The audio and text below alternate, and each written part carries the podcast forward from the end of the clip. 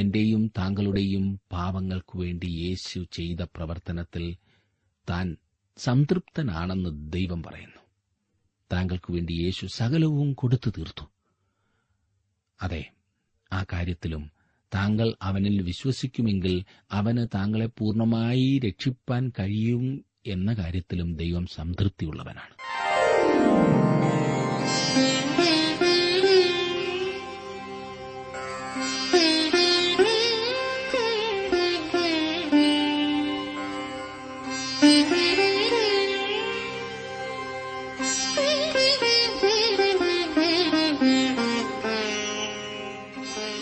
T W ആറിന്റെ വേദപഠന class ആരംഭിക്കുകയാണ്. ജീവ സന്ദേശം.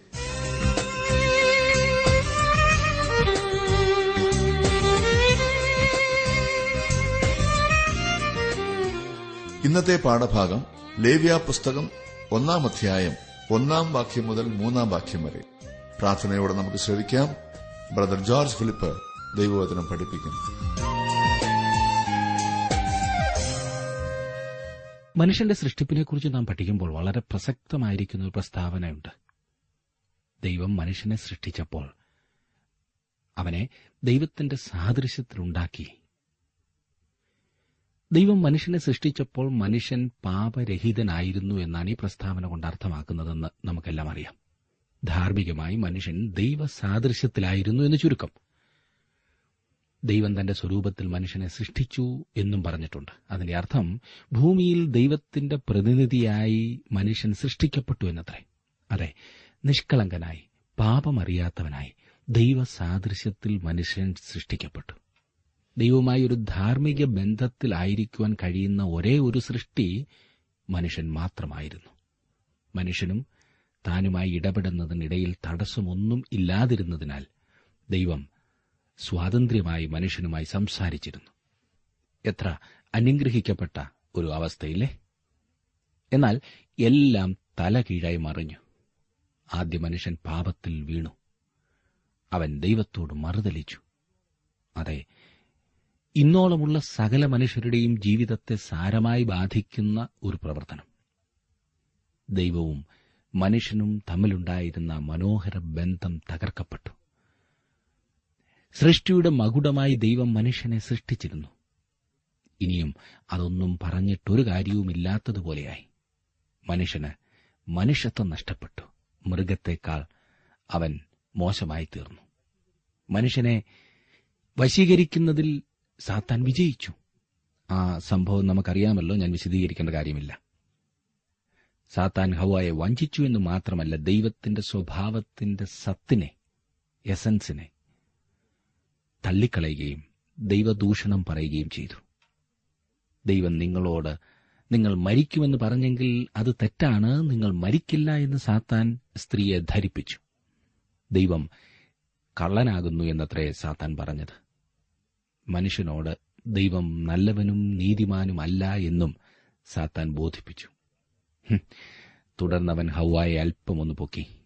നിങ്ങളാണ് ഈ ഭൂമിയുടെ ഭരണകർത്താക്കൾ, അതുകൊണ്ട് എന്ത് തിന്നണം എന്ത് തിന്നരുത് എന്ന് തീരുമാനിക്കുവാനുള്ള സ്വാതന്ത്ര്യം നിങ്ങൾക്കുണ്ട്. അതില്ലെങ്കിൽ നിങ്ങൾക്ക് എന്ത് അധികാരമാണുള്ളത്? ജീവിച്ചിട്ടെന്താ പ്രയോജനം? ഇങ്ങനൊരു വിലക്ക് വയ്ക്കുന്നത് ദൈവത്തിന്റെ ഭാഗത്തെ അനീതിയല്ലേ, അന്യായമല്ലേ? ദൈവം മനുഷ്യനെ ചൂഷണം ചെയ്യുന്നു. അങ്ങനെ സാത്താൻ ദൈവത്തിന്റെ സത്യത്തെയും നീതിയെയും തള്ളിക്കളഞ്ഞു. ഒരു കൊച്ചുകുഞ്ഞിനെ തന്റെ മാതാപിതാക്കളുടെ നല്ല ആലോചനകൾ ശ്രദ്ധിക്കുന്നതിൽ നിന്നും വിലക്കുന്ന ദുഷ്പ്രവണത പോലെ, ദുഷ്ടശക്തികളെപ്പോലെ നമുക്കിവിടെ കാണുവാൻ സാധിക്കും. എല്ലാ സൗകര്യങ്ങളും എല്ലാ സന്തോഷങ്ങളും ആസ്വദിച്ചിരുന്ന മനുഷ്യൻ ദൈവത്തിൽ നിന്ന് അകലുന്നതിന് വേണ്ടത് സാത്താൻ ചെയ്തു. ദൈവം തന്റെ സൃഷ്ടികളെ സ്നേഹിക്കുന്നില്ല എന്നും അവരുടെ നന്മയല്ല അവന്റെ ഉദ്ദേശമെന്നും ഹവ്വായെക്കൊണ്ട് സാത്താൻ വിശ്വസിപ്പിച്ചു. അതിനവൻ കൊണ്ടുവന്ന വാദം, ഈ പഴം തിന്നാൽ നിങ്ങൾ ദൈവത്തെപ്പോലെയാകും എന്ന് ഭയന്നതിനാലാണ് ദൈവം നിങ്ങളെ ദൈവത്തെപ്പോലെ ആക്കുന്നതിൽ നിന്നും എങ്ങനെയെങ്കിലും മാറ്റുന്നതിനായി ഈ പഴം നിങ്ങൾക്ക് നിഷേധിച്ചു. നിനക്കൊരു ഉയർച്ചയും ഉണ്ടാകുവാൻ ദൈവം ആഗ്രഹിക്കുന്നില്ല. അങ്ങനെ ദൈവത്തിന്റെ സത്യവും നീതിയും നന്മയും സ്നേഹവും എല്ലാം മനുഷ്യൻ ചോദ്യം ചെയ്തു, ഇന്നും ചോദ്യം ചെയ്യുന്നു. അങ്ങനെ മനുഷ്യൻ ഒരു പാപിയാകുകയും ഉടനെ തന്നെ ദൈവത്തിന്റെ സന്നിധിയിൽ നിന്ന് ഓടിപ്പോവുകയും ചെയ്തു.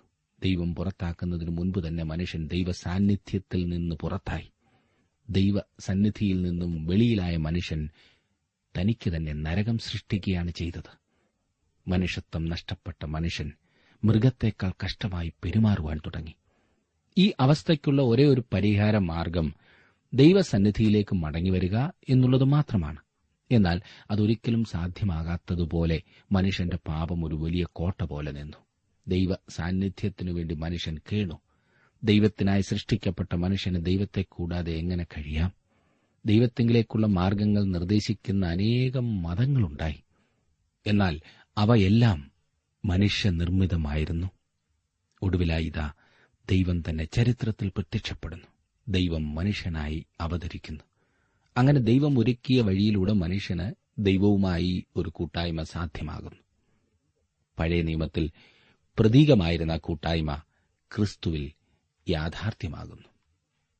ക്രിസ്തുവുമായി വ്യക്തിപരമായ ബന്ധമില്ലാത്തവർക്ക് ക്രിസ്തീയ ആചാരങ്ങൾ കൊണ്ട് ഒരു പ്രയോജനവും ഉണ്ടാകില്ല. ആരെങ്കിലും പറഞ്ഞതുകൊണ്ടല്ല, ദൈവജനത്തിന്റെ അടിസ്ഥാനത്തിൽ ഞാനൊരു ദൈവ പൈതലാണെന്ന് ഉറപ്പില്ലാതെ ഏതെല്ലാം കർമ്മങ്ങളിൽ കൂടി പോയാലും വിശേഷമില്ല. ലേവ്യാപുസ്തകം പഠിക്കുവാൻ ഇന്നലെ നാം ആരംഭിച്ചപ്പോൾ അതാണല്ലോ നാം ചിന്തിച്ചത്. അതെ, ദൈവത്തോട് അടുത്ത് ചെല്ലുവാൻ മനുഷ്യൻ എന്താണൊരു സാധ്യത. വേദപുസ്തകത്തിലെ ആദ്യത്തെ 3 പുസ്തകങ്ങൾ പരസ്പര ബന്ധമുള്ളവയാകുന്നു എന്ന് മുഖവുരയിൽ തന്നെ ഞാൻ സൂചിപ്പിച്ചല്ലോ. ഉൽപ്പത്തി പുസ്തകത്തിൽ നാശത്തിനിരയായ മനുഷ്യനെയാണ് നാം കാണുന്നത്. പുറപ്പാട് പുസ്തകത്തിൽ മനുഷ്യൻ വീണ്ടെടുക്കപ്പെടുന്നതായി കാണുന്നു. ലേവ്യ പുസ്തകത്തിൽ മനുഷ്യൻ ദൈവത്തെ ആരാധിക്കുന്നതായി കാണുന്നു. ഇനി മുൻപോട്ട് പോകുന്നതിന് മുൻപ് പുറപ്പാട് പുസ്തകവും ലേവ്യ പുസ്തകവും തമ്മിൽ ഒരു താരതമ്യ പഠനം നടത്തുന്നത് നല്ലതാണ്. പുറപ്പാട് പുസ്തകത്തിൽ ക്ഷമയുടെ വാഗ്ദാനവും ലേവ്യ പുസ്തകത്തിൽ വിശുദ്ധിയുടെ വാഗ്ദാനവുമാകുന്നു നാം കാണുന്നത്. പുറപ്പാട് പുസ്തകത്തിൽ ദൈവം മനുഷ്യനെ സമീപിക്കുന്നു. ലേവ്യ പുസ്തകത്തിലാകട്ടെ മനുഷ്യൻ ദൈവത്തെ സമീപിക്കുന്നതായിട്ടാണ് നാം കാണുന്നത്. പുറപ്പാട് പുസ്തകത്തിൽ ക്രിസ്തു രക്ഷകനാണ്. ലേവ്യ പുസ്തകത്തിൽ അവൻ വിശുദ്ധീകരിക്കുന്നവനാണ്. പുറപ്പാട് പുസ്തകത്തിൽ മനുഷ്യന്റെ കുറ്റത്തിനാണ് പ്രാധാന്യം. ലേവ്യ പുസ്തകത്തിൽ മനുഷ്യന്റെ അശുദ്ധിക്കാണ് പ്രാധാന്യം നൽകിയിരിക്കുന്നത്. ഈ കാര്യം നാം പ്രത്യേകം ഓർക്കണം. പുറപ്പാട് പുസ്തകത്തിൽ ദൈവം പർവ്വതത്തിൽ നിന്നുകൊണ്ട് സംസാരിക്കുന്നു. ലേവ്യ പുസ്തകത്തിൽ ദൈവം സമാഗമന കൂടാരത്തിൽ നിന്നുകൊണ്ടാണ് സംസാരിക്കുന്നത്. ഒടുവിലായി പുറപ്പാട് പുസ്തകത്തിൽ മനുഷ്യനെ ദൈവത്തിങ്കിലേക്ക് അടുപ്പിക്കപ്പെടുന്നു. ലേവ്യ പുസ്തകത്തിൽ മനുഷ്യൻ ദൈവത്തോട് അടുത്തിരിക്കുന്നു. ഈ വ്യത്യാസങ്ങൾ, ഈ താരതമ്യ പഠനം തീർച്ചയായും താങ്കളെ വളരെയേറെ സഹായിക്കുമെന്ന കാര്യത്തിൽ സംശയമില്ല. ഇനി നമുക്ക് ലേവ്യ പുസ്തകം 1-ാം അധ്യായത്തിലേക്ക് വരാം. ഈ അധ്യായം മുഴുവൻ ഇന്ന് പഠിക്കുവാൻ സാധിക്കില്ല. ആദ്യത്തെ 3 വാക്യങ്ങൾ എങ്കിലും നമുക്ക് നോക്കാം. എന്താ, തയ്യാറാണല്ലോ? ഹോമയാഗമാണ് ഈ അധ്യായത്തിലെ വിഷയം. മനുഷ്യന് അറിവുള്ളതിലേക്കും ഏറ്റവും പുരാതനമായ യാഗമാണ് ഹോമയാഗം. ഞാൻ ഓർപ്പിച്ചു യാഗത്തിന്റെ ആവശ്യം എന്താകുന്നുവെന്ന്. ദൈവത്തോട് അകന്നുപോയ മനുഷ്യന് താൽക്കാലികമായ ഒരു കൂട്ടായ്മയ്ക്കായി ദൈവം ഒരുക്കിക്കൊടുത്ത ഒരു മാർഗമാണ് യാഗം എന്ന് നാം കണ്ടു. ഹോമയാഗം നമുക്കറിവുള്ളതിലേക്കും ഏറ്റവും പുരാതനമായ യാഗമാണ്. ഹാബേൽ, നോഹ, അബ്രഹാം മുതലായവരുടെ യാഗം ഇതായിരുന്നു എന്ന് കാണാവുന്നതാണ്. എല്ലാ യാഗങ്ങളും താമ്ര യാഗപീഠത്തിന്മേലായിരുന്നു കഴിച്ചിരുന്നത്. എന്നാൽ ഹോമയാഗം അവിടെ നടന്നിരുന്നതിനാൽ താമ്ര യാഗപീഠത്തെ ഹോമയാഗപീഠമെന്നും വിളിച്ചിരുന്നു. ഹോമയാഗപീഠം താമ്രയാഗപീഠവും ഒന്നുതന്നെയാണ്. ഈ ഹോമയാഗത്തിൽ നിന്നാണ് ആ പേര് യാഗപീഠത്തിന് ലഭിച്ചത്. ഇതിന്റെ പ്രാധാന്യവും മുൻഗണനയും കാരണം 5 യാഗങ്ങളിൽ ആദ്യമായി രേഖപ്പെടുത്തിയിരിക്കുന്നത് ഹോമയാഗം അത്രേ. ഈ യാഗം ക്രിസ്തുവിനെയും അവന്റെ മരണത്തെയുമാണ് ചിത്രീകരിക്കുന്നത്. ക്രിസ്തുവിൽ ദൈവം എന്ത് കാണുന്നുവോ അതാണ് ഈ യാഗം ചൂണ്ടിക്കാണിക്കുന്നത്. ആയതിനാൽ ഒരു മനുഷ്യനും ഇതിന്റെ പൂർണ്ണ അർത്ഥം ഗ്രഹിക്കുവാൻ കഴിയുകയില്ല. ദൈവം കാണുന്നതുപോലെ നമുക്ക് കാണുവാൻ കഴിയുകയില്ലല്ലോ. പരിശുദ്ധാത്മാവിന് മാത്രം വെളിപ്പെടുത്തി തരുവാൻ കഴിയുന്ന ശ്രേഷ്ഠമായ രഹസ്യമാണിത്. ഹോമയാഗം യേശുക്രിസ്തുവിന്റെ ആളത്വത്തെയാണ് ചൂണ്ടിക്കാണിക്കുന്നത്. അവൻ നമ്മുടെ സ്ഥാനമേറ്റെടുത്ത് നമുക്ക് പകരമായി നിൽക്കുന്നു. എഫെസ്യലേഖനം 5-ാം അധ്യായത്തിന്റെ 2-ാം വാക്യത്തിൽ പൗലോസ് അതിനെക്കുറിച്ച് ഇപ്രകാരം പറഞ്ഞിട്ടുണ്ട്: ക്രിസ്തുവും നിങ്ങളെ സ്നേഹിച്ച് നമുക്കുവേണ്ടി തന്നെത്താൻ ദൈവത്തിന് സൗരഭ്യവാസനയായ വഴിപാടും യാഗവുമായി അർപ്പിച്ചതുപോലെ സ്നേഹത്തിൽ നടപ്പീനെന്ന്. ലേവ്യാപുസ്തകത്തിന്റെ 1 മുതൽ 3 വരെയുള്ള അധ്യായങ്ങളിൽ ക്രിസ്തുവിന്റെ ആളത്വത്തെ കുറിക്കുന്ന സൗരഭ്യവാസനയായ യാഗങ്ങളെക്കുറിച്ച് പറഞ്ഞിരിക്കുന്നു. ഹോമയാഗം 1-ാം അധ്യായത്തിൽ നാം കാണുന്നു. ക്രിസ്തു നമ്മുടെ പ്രതിപുരുഷൻ എന്നതാണ് ഇതിന്റെ അർത്ഥം. അതിന്റെ ആദ്യത്തെ 4 വാക്യങ്ങളിൽ ഹോമയാഗത്തിന്റെ വ്യവസ്ഥകളെക്കുറിച്ച് നാം കാണുന്നു. 5 മുതൽ 16 വരെയുള്ള വാക്യങ്ങളിൽ ഹോമയാഗത്തിന്റെ ആചാരാനുഷ്ഠാനത്തെക്കുറിച്ച് നാം കാണുന്നു. ഇനിയും 17-ാം വാക്യത്തിൽ ഹോമയാഗത്തിനുള്ള കാരണം നാം കാണുന്നു. എന്നിട്ട് 6-ാം അധ്യായത്തിലേക്ക് പോയാൽ അതിന്റെ 8 മുതൽ 13 വരെയുള്ള വാക്യങ്ങളിൽ ഹോമയാഗത്തിന്റെ പ്രമാണം നാം കാണുന്നു. മനസ്സിലായല്ലോ? 1-ാം അധ്യായത്തിൽ നാം കാണുന്നത് ഹോമയാഗം, അതായത് ക്രിസ്തു നമ്മുടെ പ്രതിപുരുഷൻ എന്ന വിഷയമാണ്. ഹോമയാഗത്തിന്റെ വ്യവസ്ഥകൾ നമുക്ക് നോക്കാം. ആദ്യത്തെ 4 വാക്യങ്ങളിൽ നാം അത് കാണുന്നു. 1-ാം വാക്യം, ലേവ്യാപുസ്തകം 1-ാം അധ്യായത്തിന്റെ 1-ാം വാക്യം, യഹോവ സമാഗമന കൂടാരത്തിൽ വെച്ച് മോശയെ വിളിച്ച് അവനോട് അരുളി ചെയ്തത്. ദൈവം സമാഗമന കൂടാരത്തിൽ വെച്ച് മോശയെ വിളിച്ചു. കൽപ്പനകൾ നൽകിയ സമയത്തെ പോലെ ഇപ്പോൾ അവൻ ഇടിയും മിന്നലും ഒന്നും അയച്ച് അതിൽ കൂടെയല്ല സംസാരിക്കുന്നത്. ഇടിയിലും മിന്നലിലും കൂടി സീനായ് പർവ്വതത്തിന്റെ മുകളിൽ നിന്നുകൊണ്ടല്ല യഹോവ സംസാരിക്കുന്നത്. നിരപ്പിന്റെ അനുഭവത്തിൽ ഇവിടെ അവൻ സമാഗമന കൂടാരത്തിൽ നിന്ന് മോശയെ വിളിക്കുന്നു. യഹോവ വിളിച്ചു. അവന്റെ ശബ്ദം കേൾക്കാൻ തയ്യാറുള്ളവരെയാണ് യഹോവ വിളിക്കുന്നത്. അത് നാം അറിഞ്ഞിരിക്കേണ്ട പ്രധാനപ്പെട്ട കാര്യമാണ്. തന്നോട് നിരന്നുകൊള്ളുവാനായി ദൈവം ഇന്നും മനുഷ്യനെ വിളിച്ചുകൊണ്ടിരിക്കുന്നു. സഭ വിളിക്കപ്പെട്ടവരുടെ കൂട്ടമാണ്. അവർ വിളിക്കപ്പെട്ടവരാകയാൽ തെരഞ്ഞെടുക്കപ്പെട്ടവരുമാണ്. യഹൂദന്മാർ അടയാളം ചോദിക്കുകയും യവനന്മാർ ജ്ഞാനം അന്വേഷിക്കുകയും ചെയ്യുന്നു. ഞങ്ങളോ ക്രൂശിക്കപ്പെട്ട ക്രിസ്തുവിനെ പ്രസംഗിക്കുന്നു. യഹൂദന്മാർ കിടർച്ചയും ജാതികൾക്ക് ഭോഷത്വവുമെങ്കിലും യഹൂദന്മാരാകട്ടെ യവനന്മാരാകട്ടെ വിളിക്കപ്പെട്ട ഏവർക്കും ദൈവശക്തിയും ദൈവജ്ഞാനവുമായ ക്രിസ്തുവിനെ തന്നെയെന്ന് പൗലോസ് കൊരിന്ദർക്ക് ലേഖനം എഴുതിയപ്പോൾ 1-ാം ലേഖനത്തിന്റെ 1-ാം അധ്യായം 22 മുതൽ 24 വരെയുള്ള വാക്യങ്ങൾ രേഖപ്പെടുത്തി. വിളിക്കപ്പെട്ടവർ എന്നതിൽ നിന്ന് കേൾക്കുന്നവർ എന്ന് മാത്രമല്ല അർത്ഥമുള്ളത്, കേട്ട് അതിനോട് പ്രത്യുത്തരം നൽകിയവർ എന്നാണ് അതിന്റെ അർത്ഥം. പ്രതികരിക്കുന്നവർ, ശരിയായി പ്രതികരിക്കുന്നവർ, വിളിക്കപ്പെട്ടവർ, അനുസരിക്കുന്നവർ. ഞാൻ ഈ ചോദ്യം താങ്കളോടൊന്ന് ചോദിപ്പാൻ ആഗ്രഹിക്കുന്നു. താങ്കൾ അവന്റെ വിളി കേൾക്കുകയും അവനോട് വേണ്ട വിധത്തിൽ പ്രതികരിക്കുകയും ചെയ്തിട്ടുണ്ടോ? 2-ാം വാക്യത്തിൽ നാം കാണുന്നത്, നീ ഇസ്രായേൽ മക്കളോട് സംസാരിച്ച് അവരോട് പറയേണ്ടത് എന്തെന്നാൽ, നിങ്ങളിൽ ആരെങ്കിലും യഹോവയ്ക്ക് വഴിപാട് കഴിക്കുന്നുവെങ്കിൽ കന്നുകാലികളോ ആടുകളോ ആയ മൃഗങ്ങളെ വഴിപാട് കഴിക്കണം. നിങ്ങളിൽ ആരെങ്കിലും എന്നതിന് ആഗ്രഹമുള്ളവരെല്ലാം വരട്ടെ എന്നാണ് അർത്ഥം. 3-ാം വാക്യം നോക്കിക്കാട്ടെ, അവൻ വഴിപാടായി കന്നുകാലികളിൽ ഒന്നിനെ ഹോമയാഗം കഴിക്കുന്നുവെങ്കിൽ ഊനമില്ലാത്ത ആണിനെ അർപ്പിക്കണം. യഹോവയുടെ പ്രസാദം ലഭിപ്പാൻ തക്കവണ്ണം അവൻ അതിനെ സമാഗമന കൂടാരത്തിന്റെ വാതിൽക്കൽ വെച്ച് അർപ്പിക്കണം. അവൻ അതിനെ സ്വമേധയായി യാഗം കഴിക്കണമെന്നർത്ഥം. ഇവിടെ പകവീട്ടൽ മനോഭാവത്തോടു കൂടിയ സ്വതന്ത്രമായ ഇച്ഛാശക്തിയെ നാം കാണുന്നു. പകവീട്ടൽ മനോഭാവത്തോടുകൂടിയ സ്വതന്ത്രമായ ഇച്ഛാശക്തിയെ നാം കാണുന്നു. ദാഹിക്കുന്നവൻ എന്റെ അടുക്കൽ വരട്ടെ എന്ന് കർത്താവായ യേശു പറഞ്ഞു. ഇത് മനുഷ്യ കുടുംബത്തിൽ ഉൾപ്പെട്ട എല്ലാവർക്കും വേണ്ടിയുള്ള ആഹ്വാനമാണ്. തങ്ങളെ തന്നെ ഒഴിച്ചു നിർത്തുവാൻ ആഗ്രഹിക്കുന്നവരല്ലാതെ ആരെയും ഇതിൽ ഉൾപ്പെടുത്താതെ വിട്ടിട്ടില്ല. യേശുക്രിസ്തു ഒരു വ്യവസ്ഥ മാത്രമേ പറയുന്നുള്ളൂ. ആർക്കെങ്കിലും ദാഹമുണ്ടെങ്കിൽ എനിക്ക് ദാഹമില്ല എന്ന് താങ്കൾ പറഞ്ഞേക്കാം. അങ്ങനെയെങ്കിൽ ഇത് താങ്കൾക്ക് വേണ്ടി അല്ലായിരിക്കും. എന്നാൽ താങ്കൾക്ക് ദാഹമുണ്ടെങ്കിൽ താങ്കൾ അവങ്കിലേക്ക് വരണമെന്നാണ് ദൈവം താങ്കളോട് ആവശ്യപ്പെടുന്നത്. അവിടുന്ന് താങ്കളെ തൃപ്തനാക്കുവാൻ മതിയായവനാണ്. യെശയാപ്രവാചകൻ തന്റെ ആഹ്വാനത്തിൽ ഇതും ഉൾപ്പെടുത്തിയിരിക്കുന്നു. യെശയാപ്രവചനം 55-ാം അധ്യായത്തിന്റെ 1-ാം വാക്യത്തിൽ നാം വായിക്കുന്നത്, അല്ലയോ ദാഹിക്കുന്ന ഏവരും ദ്രവ്യമില്ലാത്തവരുമായുള്ളവരെ വെള്ളത്തിനു വരുവീൻ. ക്രിസ്തുവിങ്കലേക്ക് വരുവാൻ തീരുമാനമെടുക്കുന്ന ഏതൊരാൾക്കും അവന്റെ അടുക്കൽ വരുവാൻ കഴിയും. ഒരു ആവശ്യബോധവും ആഗ്രഹവും ഉണ്ടായിരിക്കേണ്ടതാണ്. താങ്കൾക്ക് അങ്ങനെ ഉണ്ടെങ്കിൽ താങ്കൾ കടന്നു വരിക. ഹോമയാഗത്തിന് 2 വിധത്തിലുള്ള മൃഗങ്ങളെ ഉപയോഗിച്ചിരുന്നു. കന്നുകാലികളിൽ നിന്ന് കാളക്കിടാവിനെയും ആട്ടിൻകൂട്ടത്തിൽ നിന്ന് ചെമ്മരിയാടിനെയോ കോലാടിനെയോ അതിന്റെ ആണിനെയുമാണ് ഇതിനുപയോഗിച്ചിരുന്നത്. ഇര തേടി ജീവിക്കുന്ന വന്യജന്തുക്കളെ ഇതിൽ നിന്ന് ഒഴിവാക്കിയിരുന്നു. മാംസഭുക്കുകളായ മൃഗങ്ങളെ എല്ലാ യാഗങ്ങളിലും ഒഴിവാക്കിയിരുന്നു.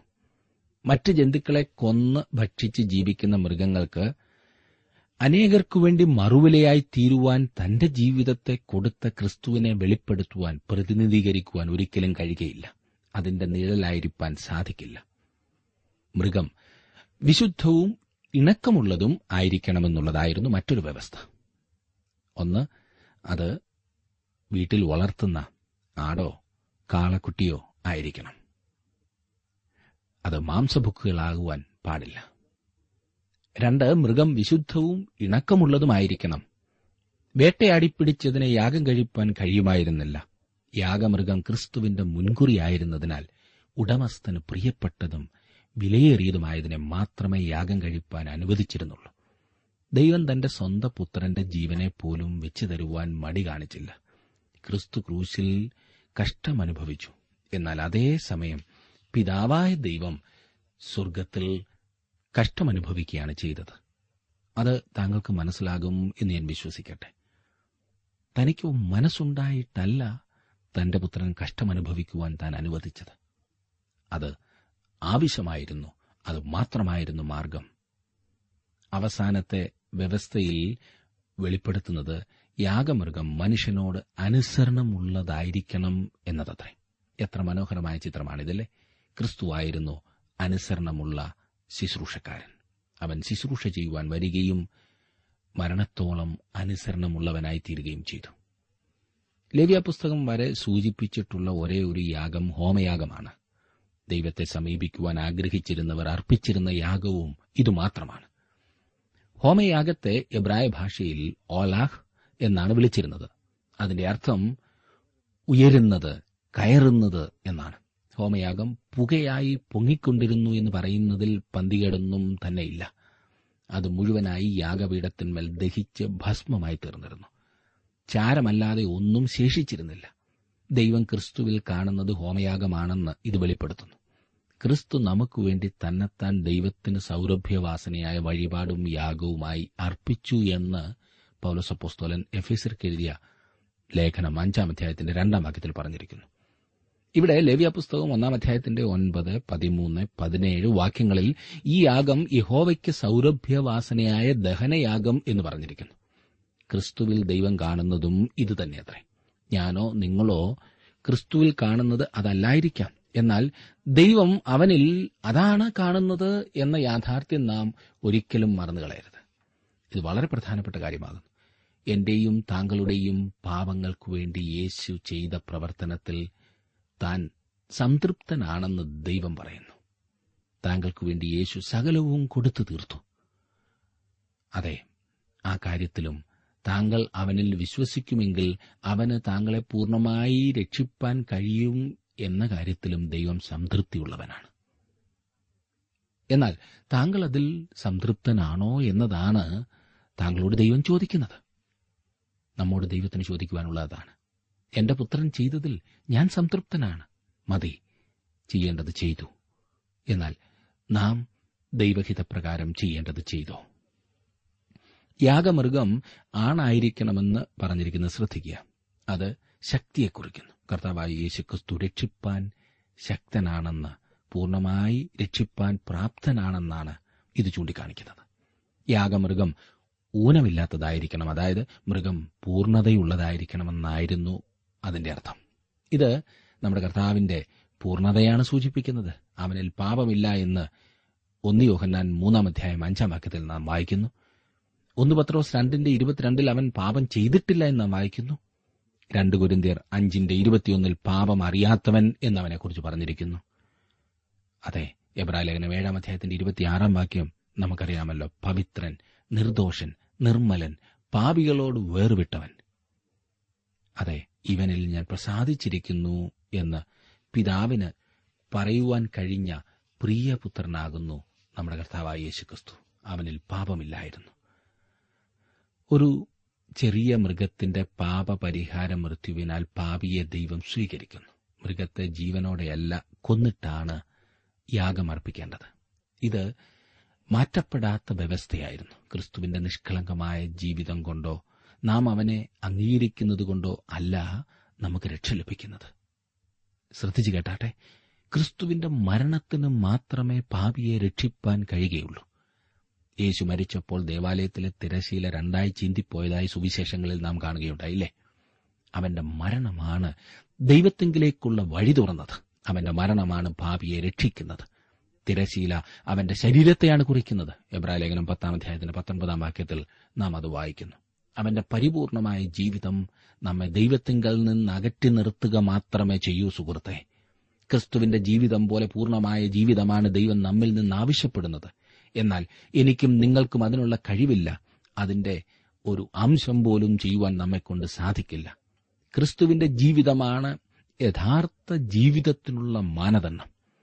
യേശുവിനെക്കുറിച്ച് ഇവൻ എന്റെ പ്രിയപുത്രൻ, ഇവനിൽ ഞാൻ പ്രസാദിച്ചിരിക്കുന്നു എന്ന് പിതാവിന് പറയുവാൻ കഴിഞ്ഞു. എനിക്കോ നിങ്ങൾക്കോ ആ അവസ്ഥയിലേക്ക് ഉയരുവാൻ സാധ്യമല്ല. സാധിക്കുമോ? ആയതിനാൽ ക്രിസ്തുവിന്റെ ജീവിതത്തിന് നമ്മെ രക്ഷിപ്പാൻ കഴിയുകയില്ല. ശ്രദ്ധിച്ചു കേൾക്കണേ, സമാഗമന കൂടാരത്തിൽ തിരശീല മനുഷ്യനെ ദൈവത്തിൽ നിന്ന്, അതായത് ദൈവസാന്നിധ്യത്തിൽ നിന്ന് അകറ്റി നിർത്തിയിരുന്നതുപോലെ ക്രിസ്തുവിന്റെ ജീവിതവും നമ്മെ ദൈവത്തിൽ നിന്ന് അകറ്റി നിർത്തുകയാണ് ചെയ്തത്. ദൈവത്തെങ്കിലേക്ക് കടന്നു വരുവാൻ നമുക്ക് വേറൊരു അടിസ്ഥാനമുണ്ടായെങ്കിലേ സാധ്യമാകുകയുള്ളൂ. ക്രിസ്തുവിന്റെ മരണത്തിൽ കൂടിയുള്ളതാണ് ആ മാർഗം. അതുകൊണ്ടത്രേ തിരശീല ചീന്തിയത്. ഞാനും നിങ്ങളും ക്രിസ്തുവിന്റെ മരണത്തിൽ കൂടി വരുന്നതായ നിമിഷം ദൈവത്തെങ്കിലേക്കുള്ള വഴി തുറക്കുന്നു. പാപിയെ രക്ഷിക്കുന്നത് ക്രിസ്തുവിന്റെ മരണമാണ്. ഒരുവന്റെ സ്വയമായ താൽപര്യത്തിൽ യാഗം അർപ്പിക്കേണ്ടതായിരുന്നു. താങ്കൾ ക്രിസ്തുവിങ്കിലേക്ക് വരണമെന്നത് നിർബന്ധമുള്ള കാര്യമല്ല.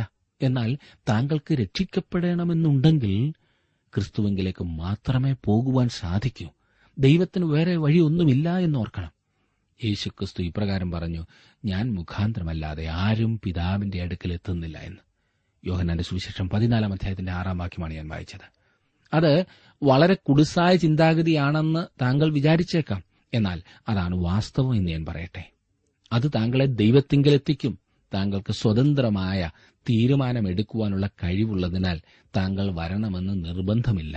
എന്നാൽ താങ്കൾക്ക് ദൈവത്തിന്റെ അടുത്തെത്തണമെന്നുണ്ടെങ്കിൽ, മനുഷ്യനായി ജീവിക്കണമെന്നുണ്ടെങ്കിൽ, ഈ ചെറിയ ആയുസ് ആസ്വദിക്കണമെന്നുണ്ടെങ്കിൽ താങ്കൾ ഈ വഴിയിൽ കൂടി കടന്നു വരേണ്ടതത്രേ. കാരണം ദൈവം തെരഞ്ഞെടുത്തിരിക്കുന്ന മാർഗം ഇത് മാത്രമാണ്. താങ്കളുടെ സ്വയനീതിയുടെ അടിസ്ഥാനത്തിൽ താങ്കൾക്ക് ദൈവത്തിന്റെ അടുക്കൽ ചെന്നു ചേരുവാൻ കഴിയുകയില്ല സുഹൃത്തെ. അവന് താങ്കളുടെ നീതി അംഗീകരിപ്പാൻ കഴിയില്ല. അതവന് ആവശ്യമില്ല. തീത്തോസിന്റെ ലേഖനം 3:5 നാം വായിക്കുന്നത്, അവൻ നമ്മെ നാം ചെയ്ത നീതി പ്രവൃത്തികളാലല്ല, തന്റെ കരുണ പ്രകാരം അത്ര രക്ഷിച്ചത്. സമാഗമന കൂടാരത്തിന്റെ വാതിൽക്കൽ അലംഘനീയമായ വേറൊന്നുകൂടിയുണ്ട്. അവർക്ക് വേറെ എവിടെയെങ്കിലും യാഗം കഴിപ്പാൻ കഴിയുമായിരുന്നില്ല. വിഗ്രഹാരാധനയിൽ നിന്ന് ഇസ്രായേൽ ജനത്തെ രക്ഷിക്കുന്നതിനായി, അതിൽ നിന്ന് അവരെ മാറ്റി നിർത്തുന്നതിനായിരുന്നു അത്. വിഗ്രഹാരാധനയിലേക്ക് വഴുതി വീഴുവാനുള്ള സാഹചര്യങ്ങളാണ് അവർക്ക് വീണ്ടും വീണ്ടും ഉണ്ടായിരുന്നത്. അവസാനം അവരുടെ വിഗ്രഹാരാധന മൂലമാണ് അവർക്ക് ബാബിലോന്യ പ്രവാസത്തിലേക്ക് പോകേണ്ടി വന്നത്. ഇതിൽ കൂടി നമുക്കൊരു ദൂതുണ്ട്. നമ്മുടേതായ വ്യവസ്ഥയ്ക്കനുസരിച്ച് നമ്മുടെ മാർഗത്തിൽ കൂടി ദൈവത്തിങ്കിലേക്ക് ചെന്നെത്താമെന്ന ചിന്ത തെറ്റാണെന്ന് ഇത് ചൂണ്ടിക്കാണിക്കുന്നു.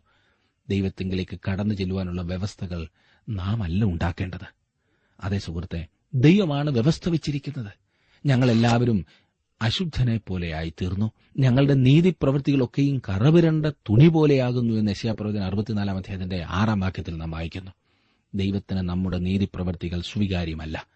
ദൈവത്തിന്റെ നീതി മനുഷ്യന്റെ നീതിയേക്കാൾ ഒരുപടി ഉയർന്ന നിലവാരമുള്ളത് മാത്രമാണെന്നാണ് അനേകം ആളുകളുടെയും ചിന്ത. എന്നാൽ അങ്ങനെയല്ല. അത് പൂർണ്ണമായും വിശുദ്ധമാണ്. കർത്താവായ യേശുക്രിസ്തുവിലുള്ള വിശ്വാസത്താൽ ലഭ്യമാകുന്ന ദൈവത്തിന്റെ നീതി, ദൈവത്തിലുള്ള നീതീകരണം മാത്രമേ ദൈവം അംഗീകരിക്കുകയുള്ളൂ. താങ്കളുടെ പ്രവർത്തനം കൊണ്ട് അത് നേടുവാൻ കഴിയുകയില്ല എന്ന് വീണ്ടും വീണ്ടും ഞാൻ ഓർപ്പിക്കട്ടെ. വില കൊടുത്ത് താങ്കൾക്കത് വാങ്ങുവാൻ സാധ്യമല്ല. നമ്മുടെ വില കുറഞ്ഞ നീതിയെ ദൈവത്തിന് അംഗീകരിക്കുവാൻ കഴിയുകയില്ല. ദൈവസന്നിധിയിൽ അത് അപ്രധാനമായി തള്ളപ്പെടും. യാഗം കഴിക്കേണ്ടത് സമാഗമന കൂടാരത്തിന്റെ വാതിൽക്കലാണ്.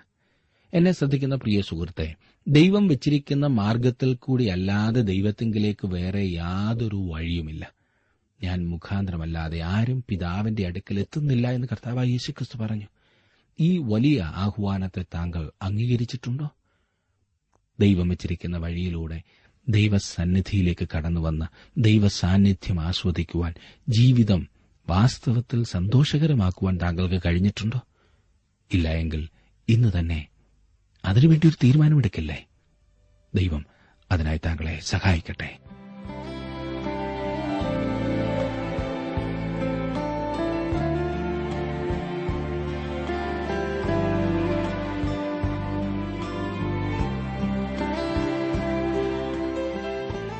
ഞങ്ങളുടെ വിലാസം: Jeeva Sandesham, post box number 3, Thiruvalla 5, Keralam.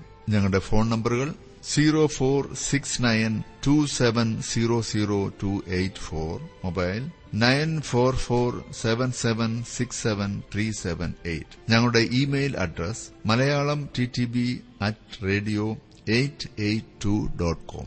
വെബ്സൈറ്റിലും ജീവസന്ദേശം പ്രോഗ്രാം ലഭിക്കുന്നതാണ്. അവർ വെബ്സൈറ്റ് www.radio882.com. അളവറ്റ സ്നേഹം, അതിശയ സ്നേഹം, അതിരുക്കവിഞ്ഞൊഴുകുന്ന സ്നേഹം, അളവറ്റ സ്നേഹം, അതിശയ സ്നേഹം, അതിരുക്കവിഞ്ഞൊഴുകുന്ന സ്നേഹം, തൻ സ്നേഹനിറവിൽ, തൻ സ്നേഹമറവിൽ നിത്യം പുലർത്തും ദൈവസ്നേഹം. ആ സ്നേഹത്തിനുയരവും ആഴവും നീളവും ആഗ്രഹിപ്പാനാമോ. ആ സ്നേഹത്തിനുയരവും ആഴവും നീളവും ആഗ്രഹിപ്പാനാമോ. ആ ദൈവിക സ്നേഹം നിസ്തുല്യമേ, ആഗ്രഹിപ്പാനാമോ.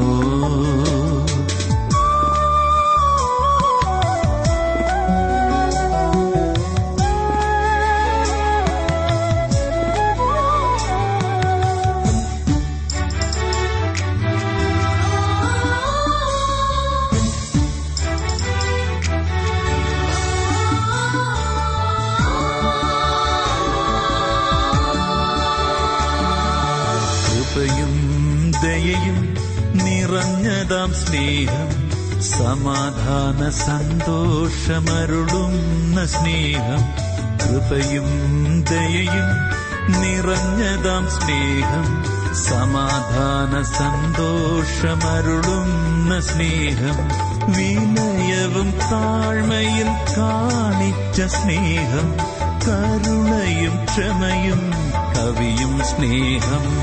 ആ സ്നേഹത്തിനുയരവും ആഴവും നീളവും ആഗ്രഹിപ്പാനാമോ.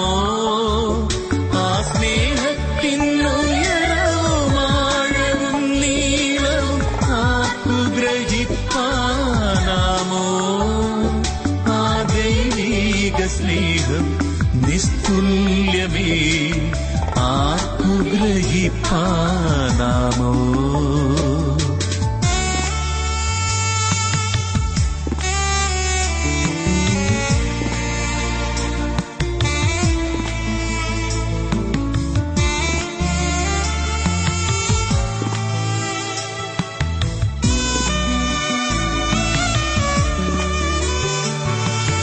കാന്തയം സഭയെ ചേർത്തിടും സ്നേഹം, കാന്തനായി വരുമെന്നരുളിയ സ്നേഹം, കാന്തയം സഭയെ ചേർത്തിടും സ്നേഹം, കാന്തനായി വരുമെന്നരുളിയ സ്നേഹം, അംശമായി മാത്രം നാം അറിയുന്നു സ്നേഹം, പൂർണ്ണമായാദിനം വെളിപ്പെടുമേ.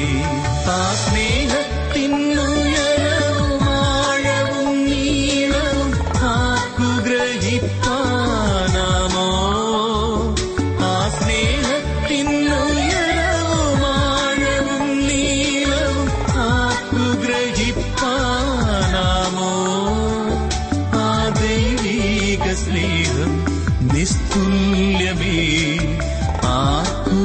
മഹിമാനാമോ.